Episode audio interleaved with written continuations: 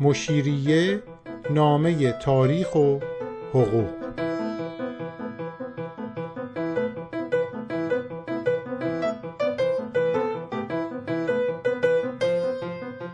قسمت اول از فصل چهارم. این دفتر حکایت آغاز اعزام محصل به اروپا. بعد از دو سال و نیم که این پنج محصل به انگلستان رسیدن دیگه همه چی رو روال بود. همه رفته بودن سر درس و مشقشون.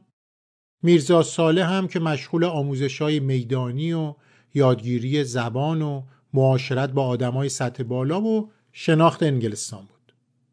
همه خوب و خوش با امید و شور و اشتیاق داشتن کاراشون رو ادامه می‌دادن. که یکو یک خبر خیلی بد و شومی از راه رسید. همه چی رو داشت به هم می‌زد.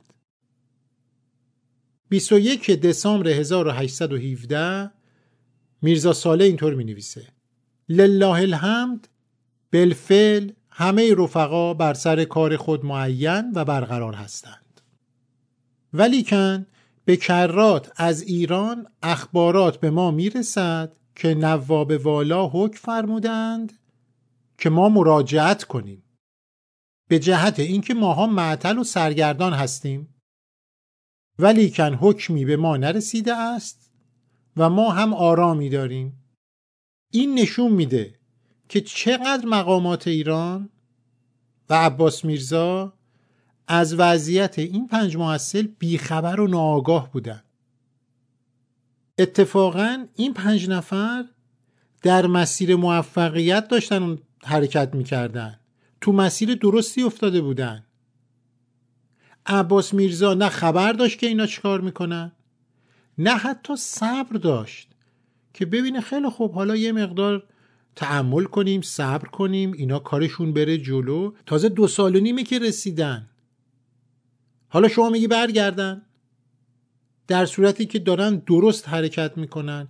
تازه مسلط شدن سوار بر کار شدن. خلاصه این زمزمه بازگشت مثل یه سایه شوم بالا سر این پنج محصل حرکت می‌کرد. و این محصلین هر لحظه منتظر بودن یه نامه ای بیاد و کارو خراب کنه. اما حدود یه سال هیچ خبری نیامد و هیچ اتفاقی هم نیفتاد. روز 18 سپتامبر 1818 که میشه حدوداً سه سال از اومدنشون به انگلستان میگذشت یه نامه از دولت ایران براشون اومد. اول اونا فکر کردن به به عباس میرزا و دولت ایران قراره بهشون کمک کنه. حتما قول داده که بودجه بیشتری بده. خیلی زود این فکر از بین رفت و ناامید شدن. تو این نامه خبر بدی وجود داشت. میرزا ابوالحسن خان شیرازی ملقب به ایلچی قراره برای یه مدت کوتاهی بیاد انگلستان یه مأموریت سیاسی داره. و گفته این شش محصل که دارن توی انگلستان تحصیل می‌کنن با خودم به ایران برمیگردونم. خلاصه کلام این که پنج شیش ماه بیشتر فرصت ندارن که بمونن انگلستان. هر کاری هم قراره بکنن تو همین پنج شیش ماه انجام بدن. تحصیل می‌خوان بکنن می‌خوان سوقاتی بخرن هرچی پنج شیش ماه بیشتر وقت نیست. باروبندی رو باید جمع کنن و از اون انگلستان محبوبشون جدا بشن و به ایران برگردن. در مورد این میرزا ابوالحسن خان شیرازی ایلچی قبلا هم یه نکاتی گفتم. واقعا یه پدیده ای بود این آدم. موجود عجیبی بود. خاطراتی هم نوشته که خوندنی البته ولی قبلا هم به انگلستان اومده بود. این میرزا ابوالحسن خان اصلا و ابدا براش مهم نبود که این محصلین دارن چیکار می‌کنن. حرفش این بود که عباس میرزا به من گفته این شیش نفر رو ور میداری با خودت میاری. همین.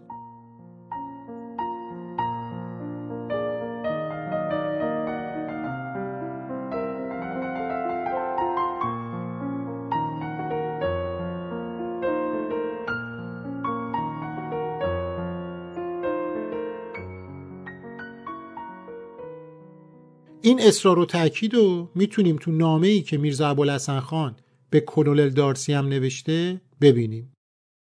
اینطور گفته. بیدرنگ اقدام های لازم را به عمل آورید تا پنج محصل ایرانی تحت مسئولیتتان همراه با حاجی بابا با کشتی آزم قسطنطنیه شوند یعنی استانبول. آخر نامم تاکید می‌کنه هیچ تأخیری مجاز نیست. این خبر که به محصلین می‌رسه همهشون ناراحت و غمگین میشن پژمرده میشن حقم داشتن. اصلا فکر نمی‌کردن در این شرایط رویایی که توش قرار گرفتن هر کدومشون دارن قدم های محکم ور میدارن در تحصیلات.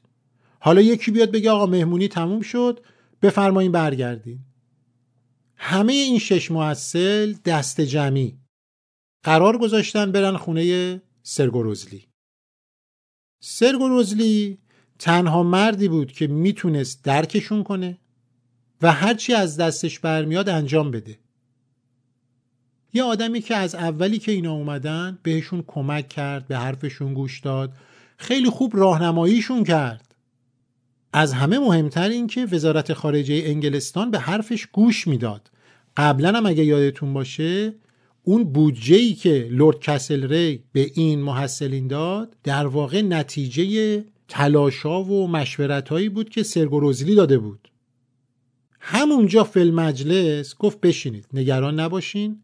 من یه نامه به آقای همیلتون در وزارت خارجه می نویسم نامش اینطوریه. همکنون دسته ای از ایرانیان نگران به سویم شتافتند. و می‌گویند اخیرا دستوری ناگهانی برایشان ارسال شده است. مبنی بر اینکه ظرف یک هفته روانه قسطنطنیه و ایران شوند. به همیلتون پیشنهاد میده. بسیار بهتر خواهد بود اگر محصلان اجازه یابند هشت ماه یا حتی یک سال دیگر در لندن بمانند تا در حرفه های خود تسلط کامل یابند. بعدم سرگروزلی گفت شخصا متحد میشه که به میرزا ابوالحسن خان که دوست قدیمیش بود بقبولونه رازیش کنه. به هر شکلی که می‌تونه یه راهی پیدا بکنه تا میرزا ابوالحسن خان از خر شیطون بیاد پایین و این محصلین مدت بیشتری رو لندن بمونن. وزارت خارجم به خاطر این نامه ای که سرگو روزلی داد پیگیری نکرد بحث همونجا تموم شد. یعنی در واقع وزارت خارجه انگلستان هم این منطق رو قبول کرد که خب نصف نیمه نمونه. اما مقامات ایرانی گوششون به این حرفا بده کار نبود. اصلا متوجه نبودن که چی داره میگذره. خلاصه سه ماه دیگه هم گذشت. دسامبر 1818 یه نامه دیگه از میرزا ابوالحسن خان که اون موقع دیگه رسیده بود پاریس. چون در راه بود دیگه قرار بود بیاد انگلستان. نامه نوشت که باشه. سه ماه حضور اونا رو در انگلستان تمدید می‌کنم. نامش این بود.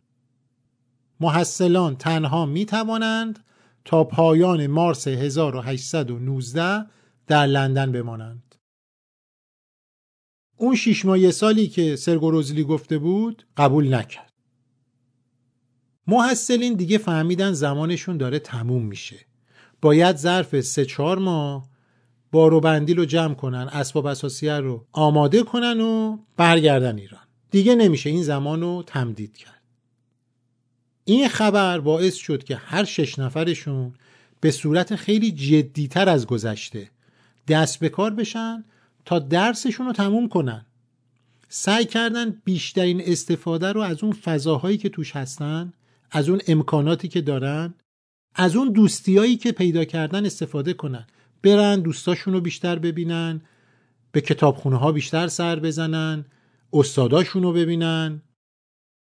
در هر صورت بالاخره این آقای میرزا ابوالحسن خان ایلچی با خدم و حشم و نوکر و آشپز و کلی اسباب و اساسیه وارد لندن شد. حیف که وقت نیست در مورد این میرزا ابوالحسن خان با همدیگه صحبت کنیم ببینیم چه اخلاقای ویژه‌ای داره. وقتی به لندن می‌رسه هر شش محصل رو احضار می‌کنه. 27 اپریل 1819 میرزا ساله میگه ایلچی از هر یک سوالی کرده فرمودند الله هر کدام در کار خود کامل هستند. بنده گفتم اگر یک سال زیاده بمانیم زیاده تحصیل کرده کاملتر می‌شویم. و هر کدام علا قدر مراتب هم در تحصیل و خدمات مرجوع به خود سایی بودیم. بعد از آن هر کدام به منزل خود برگشته میرزا جعفر و میرزا رضا به ولیچ رفته بنده در شهر مانده. حرف میرزا به نظرم خیلی منطقی بود. می‌گفت درسته آقا جان ما به کمال رسیدیم از نظر شما ولی اگه بیشتر بمونیم کاملتر میشیم. بهتر می‌تونیم خدمت کنیم. به ما فرصت بدیم چهار روز از آن گذشته استاد محمد علی شرحی به بنده نوشته مشعر بر این که بندگان ایلچی یعنی همین میرزا ابوالحسن خان فرمودند فورا باید عازم ایران شوید. بنده به خدمت معزی الله رفته عرض کردم شما فرموده اید که باید به زودی روانه شویم. عرض کردم خواه کامل باشیم خواه نباشیم. یعنی اگه وسط کارمونم بودیم تحصیلاتمونم نیمه کاره بود برگردیم. فرمودند بلی مرا مطلق رجوعی به تکمیل شما نیست. یعنی به من هیچ ربطی نداره کامل هستین یا نیستین. خب این میرزا ابوالحسن خان جواب خیلی تندی داد. بنده هیچ جواب نگفته مگر اینکه گفتم وقتی که حضرات رفقا آزم شوند بنده هم حاضر هستم می‌روم. یعنی میرزا ساله دید وقتی یه آدمی اینقدر بی منطقه برای چی باید ادامه بده؟ گفت اگه همه رفتن منم میرم دیگه.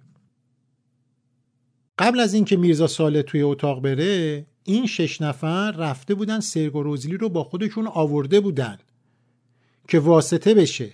حالا ادامه میده میرزا. میگه که سرگ و روزلی نیز وارد به اتاق شد. ایلچی تشریف آورده و بعد از اینکه همه جا به جا نشسته ما را حکم نشستن نداده. یعنی که شما سر پا بیستین بقیه بشینن. خب این یه کار خیلی تحقیرآمیز و توهینآمیزی بود برای این شش محصلی که برای خودشون کسی بودن. میرزا جعفر و میرزا رضا و بنده از اتاق بیرون رفته. ناراحت شدن دیگه. بنده به رفقا گفتم که هر کدام از جانب بنده وکیل هستید هر چی ایلچی حکم کند اگر شما قبول کنید بنده هم قبول دارم و خود به منزل برگشته. میرزا می‌بینه که بابا جون حرف حساب تو کله این آقای میرزا ابوالحسن خانه ایلچی نمیره. قر می‌کنه میاد خونه. رفقا ساعتی توقف کرده گفته بودند ما شنیده ایم شما حکم فرموده اید که آزم به ایران شویم. هنوز کتاب و اسباب از برای ما ابتیا نشده. فرموده بودند من خود کتاب و اسباب از عقب شما خواهم فرستاد. یعنی چی؟ یعنی این موصلین اومدن گفتن آقا یه وقتی بده ما حداقل اسباب اساسیه بخریم که می‌خوایم با خودمون ببریم ایران. وسایل پزشکی می‌خوایم بخریم وسایل مهندسی می‌خوایم بخریم. این آقای ایلچی هم میگه نخیر من می‌گیرم میفرستم براتون. شما نمی‌خواد اینجا بمونید. بعد محصلین میگن آقا نمیشه که اینطوری. به ایلچی اینطور میگن. مصارف اسباب را باید از استاد آموزیم و کتاب را خود انتخاب کرده باشیم. یعنی که تو که نمی‌تونی بری مثلا تلسکوپ بخری میکروسکوپ بخری وسایل نقشه برداری بخری. تو آخه چی سرت میشه؟ ما باید از استادامون سوال کنیم.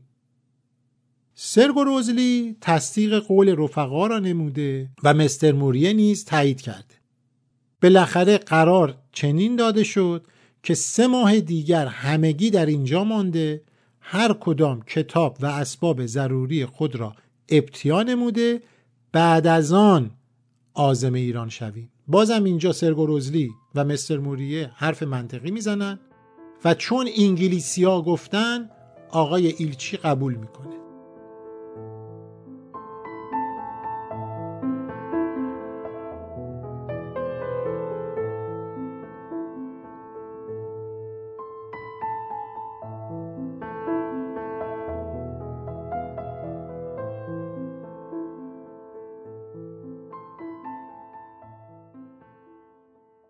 بنابراین با میانجیگری سرگو روزلی و مستر موریه که دیگه از ایران به انگلستان برگشته بود این آقای ایلچی قبول می‌کنه که به این محصلین سه ماه وقت بده. اون سه ماه تابستونو دیگه بهشون گفت چونه نزنین آدمم نیارین اینجا که میان جیگری بکنه و وساطت بکنه. مجبورین تا پاییز راهی ایران بشین. و سلام نامه تمام. خب اینا دست به کار شدن. همونطور که گفتم در این مدت سعی کردن معاشرتاشون رو بیشتر کنن تا جایی که میشه از این معاشرت ها لذت ببرن استفاده کنن. از طرفی هم قدردان اون دوستای دلسوزی بودن که تو این مدت بهشون کمک کرده بودن. حالا که به آخر راه رسیده بودن این محبت ها پررنگتر شده بود بیشتر درکش می‌کردن. در هر صورت روزای آخری که محصلین تو لندن بودن میرزا صالح و میرزا جعفر رفتن پیش دکتر گرگوری گفتن یه نامه به ما بده ما بتونیم بریم سر ویلیام هرشل رو ببینیم. دکتر گرگوری که با هرشل آشنا بود یه نامه خیلی خوب می نویسه معرفی نامه میده دست این دو میرزا. این نامه نامه مهمی بود چون در تازه‌ای رو برای این دو نفر باز کرد. اونا با یکی از بزرگترین یا شاید باید بگیم بزرگترین ستاره شناس جهان اون روز آشنا شدن. سر ویلیام هرشل و پسرش سر جان فردریک هرشل هر دوشون کشفیات زیادی داشتن تلسکوبای جدید طراحی کرده بودن و در دنیای ستاره شناسی اون روز جایگاه خیلی خیلی بالایی داشتن. دکتر گریگوری تو نامش مشخصا از سر ویلیام و پسرش سر جان فردریک خواسته بود که به این دوتا میرزا طرز کار تلسکوپ نشون بده. اینا تا حالا تلسکوپایی به اون بزرگی ندیده بودن. این دو میرزا اونجا میرن و دیدن که هرشل یه تلسکوپ ساخته که سه متر طول داره و براشون خیلی عجیب بود مگه میشه یه چنین چیزی ساخت؟ خلاصه وقت زیادی رو با هرشل و خصوصا پسرش میگذرونن. و هرشل و پسرش هم به این دو میرزا علاقمند میشن. هر سوالی که داشتن پاسخ میدن و اتفاقا جالبه بگم قبلا هم اشاره کردم که عباس میرزا خیلی به دنیای آسمان ها علاقه داشت. به ستاره ها و کهکشان ها و دوست داشت که آسمون رو ببینه. همونجا به هرشل سفارش میدن که برای عباس میرزا یه تلسکوپ قوی طراحی کنه و بسازه.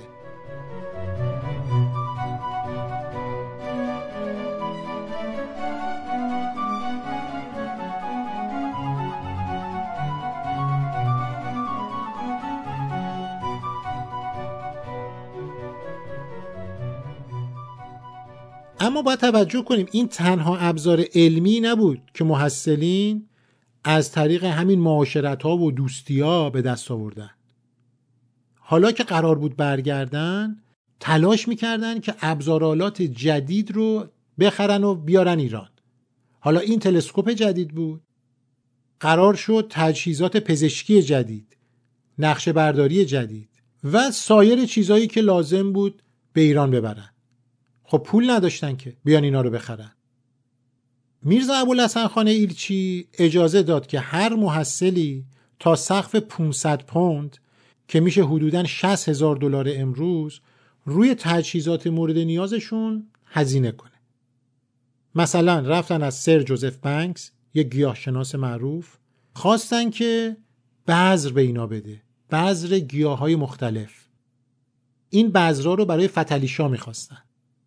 استاد محمد علی تنها سوقات انگلیسیش همسر انگلیسیش نبود مری دادلی که می‌خواست با خودش به ایران ببره. رفت به کارفرماش آقای گلووی سفارش داد که چهار جعبه بزرگ براش آماده کنه که توی این جعبه ها تجهیزات موتور بخار بود. یعنی یه موتور بخار رو جدا کردن توی چهار جعبه گذاشتن که استاد محمد علی اینا رو در ایران سوار کنه منتاج کنه و بتونه ازش استفاده کنه. اگه یادتون باشه که حتما یادتون هست این آقای الکساندر گلووی کارش ساخت ماشین های بخار بود و استاد محمد علی پیشش کارآموزی می‌کرد. این چهار جعبه رو حاضر کردن. اما استاد محمد علی رفت پیش رئیس دیگه ای که داشت. اگه یادتون باشه یه مدت هم تو کارخونه جیمز ویلکینسون تفنگسازی یاد می‌گرفت دیگه. اونجا هم اومد برای فتلیشا یک سری سفارش های بلند و بالا داد. مثلا تفنگ و تجهیزاتی که مربوط به تیراندازیه. نشانه یاب بند چرمی تفنگ پایه های نقره که زیر تفنگ می‌خوره. جالب این که خود استاد محمد علی هم تو ساختن این سوقاتیا دست داشت. خودش هم روی این سوقاتیا کار می‌کرد. مثلا سفارش داده بود روی چند تا از تفنگای خیلی قیمتی با طلا به فارسی میناکاری بشه و تقدیم بشه به فتلی شاه که حتما خودش اینا رو حکاکی کرده. حاجی بابام که داشت پزشکی می‌خوند رفت با ارتباطات شخصی که داشت چند جلد کتاب پزشکی تهیه کرد ابزارهای جراحی و دارو سفارش داد. سفارشی که حاجی بابا داد حدود 367 پوند که به پول امروزی میشه 42 هزار دلار که خیلی هزینه بزرگی بود. ولی حتم داشت که ابوالحسن خان ایلچی اینو میده. برای اینکه ابزار پزشکی هم مورد نیاز عباس میرزاست هم مورد نیاز فتلی شاه. خلاصه کنم براتون. همه از همدیگه سبقت می‌گرفتن مسابقه می‌دادن. تا وسایل بیشتری رو خریداری کنن و به ایران ببرن. بعدم دیدن که این پولی که میرزا ابوالحسن خان ایلچی داده تموم شده. دوباره درخواست کردن و این دفعه وزارت خارجه انگلستان یه مقدار کمک کرد تا اونا بتونن وسایل رو خریداری کنن. چون وسایل مهندسی هم بود. و علاوه بر اینا میرزا ساله شیرازی یه دستگاه چاپ کوچیکم خریداری کرد تا با خودش به ایران ببره. دیگه داشتن به ساعتهای آخر نزدیک می شدن. اون روزای آخر محصلین همشون شروع کردن به نوشتن نامه های تشکرآمیز. می‌خواستن قدردانی خودشون رو به انگلیسی ها نشون بدن. راستش حقم داشتن. عباس میرزا و دولت ایران که فقط یه 1200 پوند داده بود و, و دگر هیچ. کاری به اینا نداشت. به امان خدا ول بودن.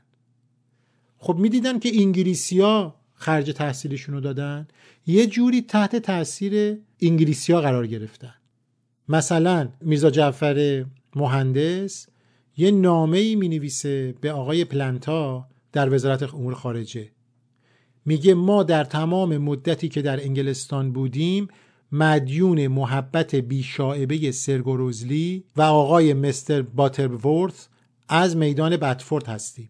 که برای موقعیت دشوار ما دل سوزاندند و از سر لطف خود را به زحمت انداختند و ترتیبی دادند تا آموزش یکایک ما سامان یابد. میرزا جعفر در ادامه دوستایی دیگش هم فراموش نکرد. تو آخر نامه در مورد دکتر گرگوری هم نوشته دکتر گرگوری دوستی خود را به ما ثابت کرد و ما مدیون ایشان هستیم. انصافا هم همینطور بود.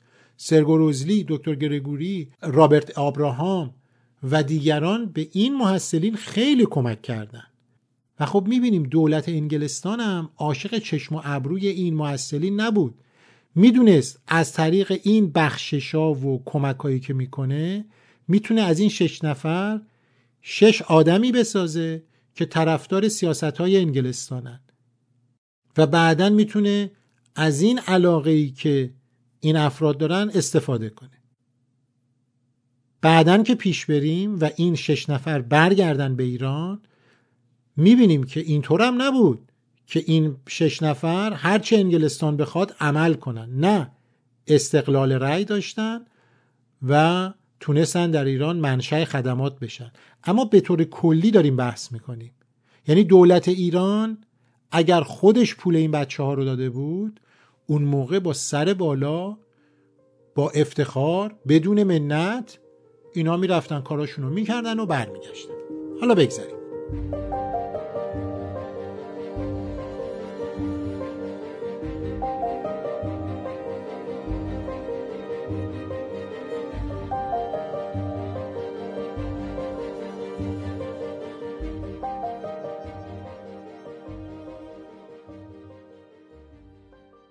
همه کارها انجام شده آماده حرکت شدن. دوباره به همون بندری که توش وارد شده بودن سه سال و نیم پیش میرن. بندر گریفزند اگه یادتون باشه. یه کشتی اونجا منتظرشون بود تا سوار کنه اونا رو برگردونه. میرزا صالح می نویسه بادبانهای کشتی را باز کرده چهار ساعت از ظهر گذشته کشتی ما به راه افتاد. اول کاری که کردیم آنکه چهار حجره در کشتی بود که متعلق به چهار نفر بود. چون بعضی خوب و بعضی از آن حجره ها بد بود به نام هر کدام قرعه کشیدیم. هر کدام هر حجره را موافق طالع خود اختیار نمود. یعنی هر کی شانس آورد اتاق بهتری بهش افتاد. حجره ای که نصیب بنده گردید خارج اتاق بود. بنده قبل از وقت فانوس شیشه‌ای و روغن چراغ به قدر کفاف ابتیا نموده که شبها مطالعه کتاب نمایم. یعنی میرزا ساله ولکن نبود می‌خواست شبا با چراغ و فانوس و شم مشغول تحصیل باشه. ادامه میده که خیلی جالبم هست. سرباز جوانی مبادی آداب از اهالی ایرلند بود مسما به مستر رابسن. و دیگری مستر هیتر. از لندن روانه استانبول می بودند. بنده فرصت را قنیمت دانسته. مستر هیتر را دیده با او گفتگو نمودم که هر روزه در نزد او قدری فرانسه بخوانم و مشاران اله در نزد بنده قدری فارسی بخواند. تا نصف شب خود را مشغول به خواندن فرانسه نمودم. خیلی جالبه. همونجام دوباره سیستمش رو پیاده می‌کنه. یه نفر رو پیدا کرده که بهش فرانسه یاد بده اونم فارسی یاد بده. تا نصف شبم بره بشینه فرانسه بخونه. اما مشغله اهالی کشتی در این مدت این که میرزا جعفر و میرزا رضا و آقا حاجی بابا روزها و شبها به استفراغ مشغول بوده. زوجه استاد محمد علی بی نهایت ناخوش شده و استاد محمد علی به خدمت زن مشغول بوده. این دو عاشق توی کشتی هم داشتن به همدیگه حال می‌دادن و از هم مراقبت می‌کردن. و آقا حاجی بابا حتی المقدور به معالجه زن مشغول شده. و من بیچاره را شغل این که از صبح الا نصف شب یا چپق میکشیدم یا به خوراک مشغول بودم یا به درس فرانسه خود را مشغول کرده. نمی‌دونم چرا میرزا میگه من بیچاره. خب مرد حسابی تو کشتی نشستی چپق تو که می‌کشی غذا تو که می‌خوری درس فرانسه هم می‌خونی می‌خوای چیکار کنی دیگه؟ در هر صورت با کشتی خیلی آرام و بی خطر خودشون به استانبول میرسونن. وقتی به عثمانی می‌رسن یه سلسله حوادث براشون پیش میاد که من بهش اشاره نمی کنم چون مربوط به موضوع کار ما نیست. اما اگه اجازه بدین دو پاراگراف از خاطرات میرزا صالح رو با هم بخونیم. چون تو این دو پاراگراف نگاه میرزا صالح رو به دولت عثمانی نشون میده. به نظر من مهمه که با همدیگه اونا رو بخونیم. چون در این مدت توقف بنده در استانبول مطلقا نتوانسته که تحصیل فرانسه یا چیز دیگری کنم و کسی هم به دست نیاورده که از او تحقیقات این ولایت را کرده باشم و الحق هیچ کدام از اهالی ترکیه از تاریخ خود اطلاع ندارند و بنده را میلی زیاده به هم رسیده که برخی از اوضاع ولایت ترکیه را در این مزخرف نامچه نوشته باشم. می‌خواد در این مزخرف نامچهش از اوضاع احوال استانبول و ترکیه بنویسه. اما در عثمانی کسی از تاریخش خبر نداره نمی‌دونه. میرزا ناامید نمیشه. میره خلاصه با این ور اونور اگه کتابی پیدا می‌کنه و یه شرحی از زندگی در عثمانی و تاریخ عثمانی ها و شکل حکومتداریشون می‌نویسه. اما این نکتهش خیلی مهمه. نکته ای که میرزا دوست داشت در مورد ایران بنویسه اما جرأت نداشت. می‌دونست که اگر این سفرنامه به این شکل نوشته بشه و میرزا به آخوندا اینطوری حمله کنه می‌گیرن پدرش رو در میارن. یه جوری غیر مستقیم داره وضعیت رو توضیح میده که در مورد ایران هم صدق می‌کنه. قبلا این پاراگراف رو خوندم تو یکی از قسمت ها ولی به دلیل اهمیتی که داره دوباره اینجا با هم میخونیمش. در حقیقت هر وقت به نظر دقت ملاحظه کنیم مادام که سلسله علیه ملاها خود را مدخل به دولت عثمانی نمایند یعنی دخالت در دولت عثمانی کنند هرگز دولت مزبور ترقی نخواهد کرد.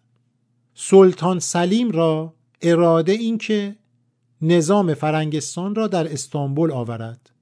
ملاها از راه حماقت نظام را خلاف شر دانسته و از راه قرض او را من نموده. یعنی مانع شدن.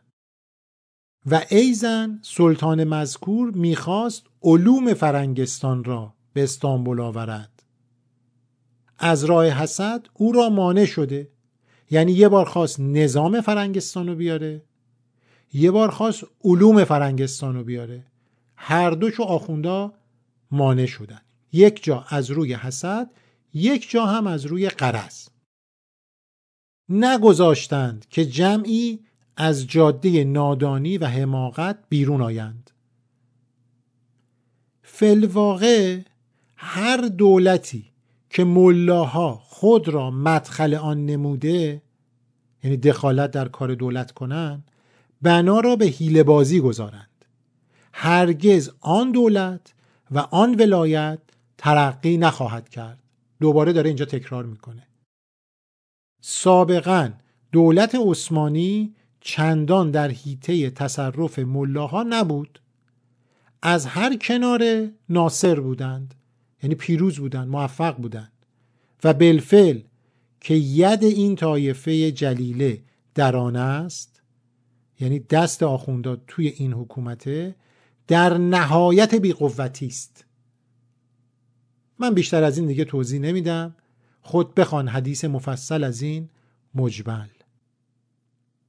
تو قسمت آینده بحثمون رو ادامه میدیم. می‌خوایم ببینیم که هر کدوم از این محصلین که به ایران رسیدن چه کار کردن و چه خدماتی رو انجام دادن.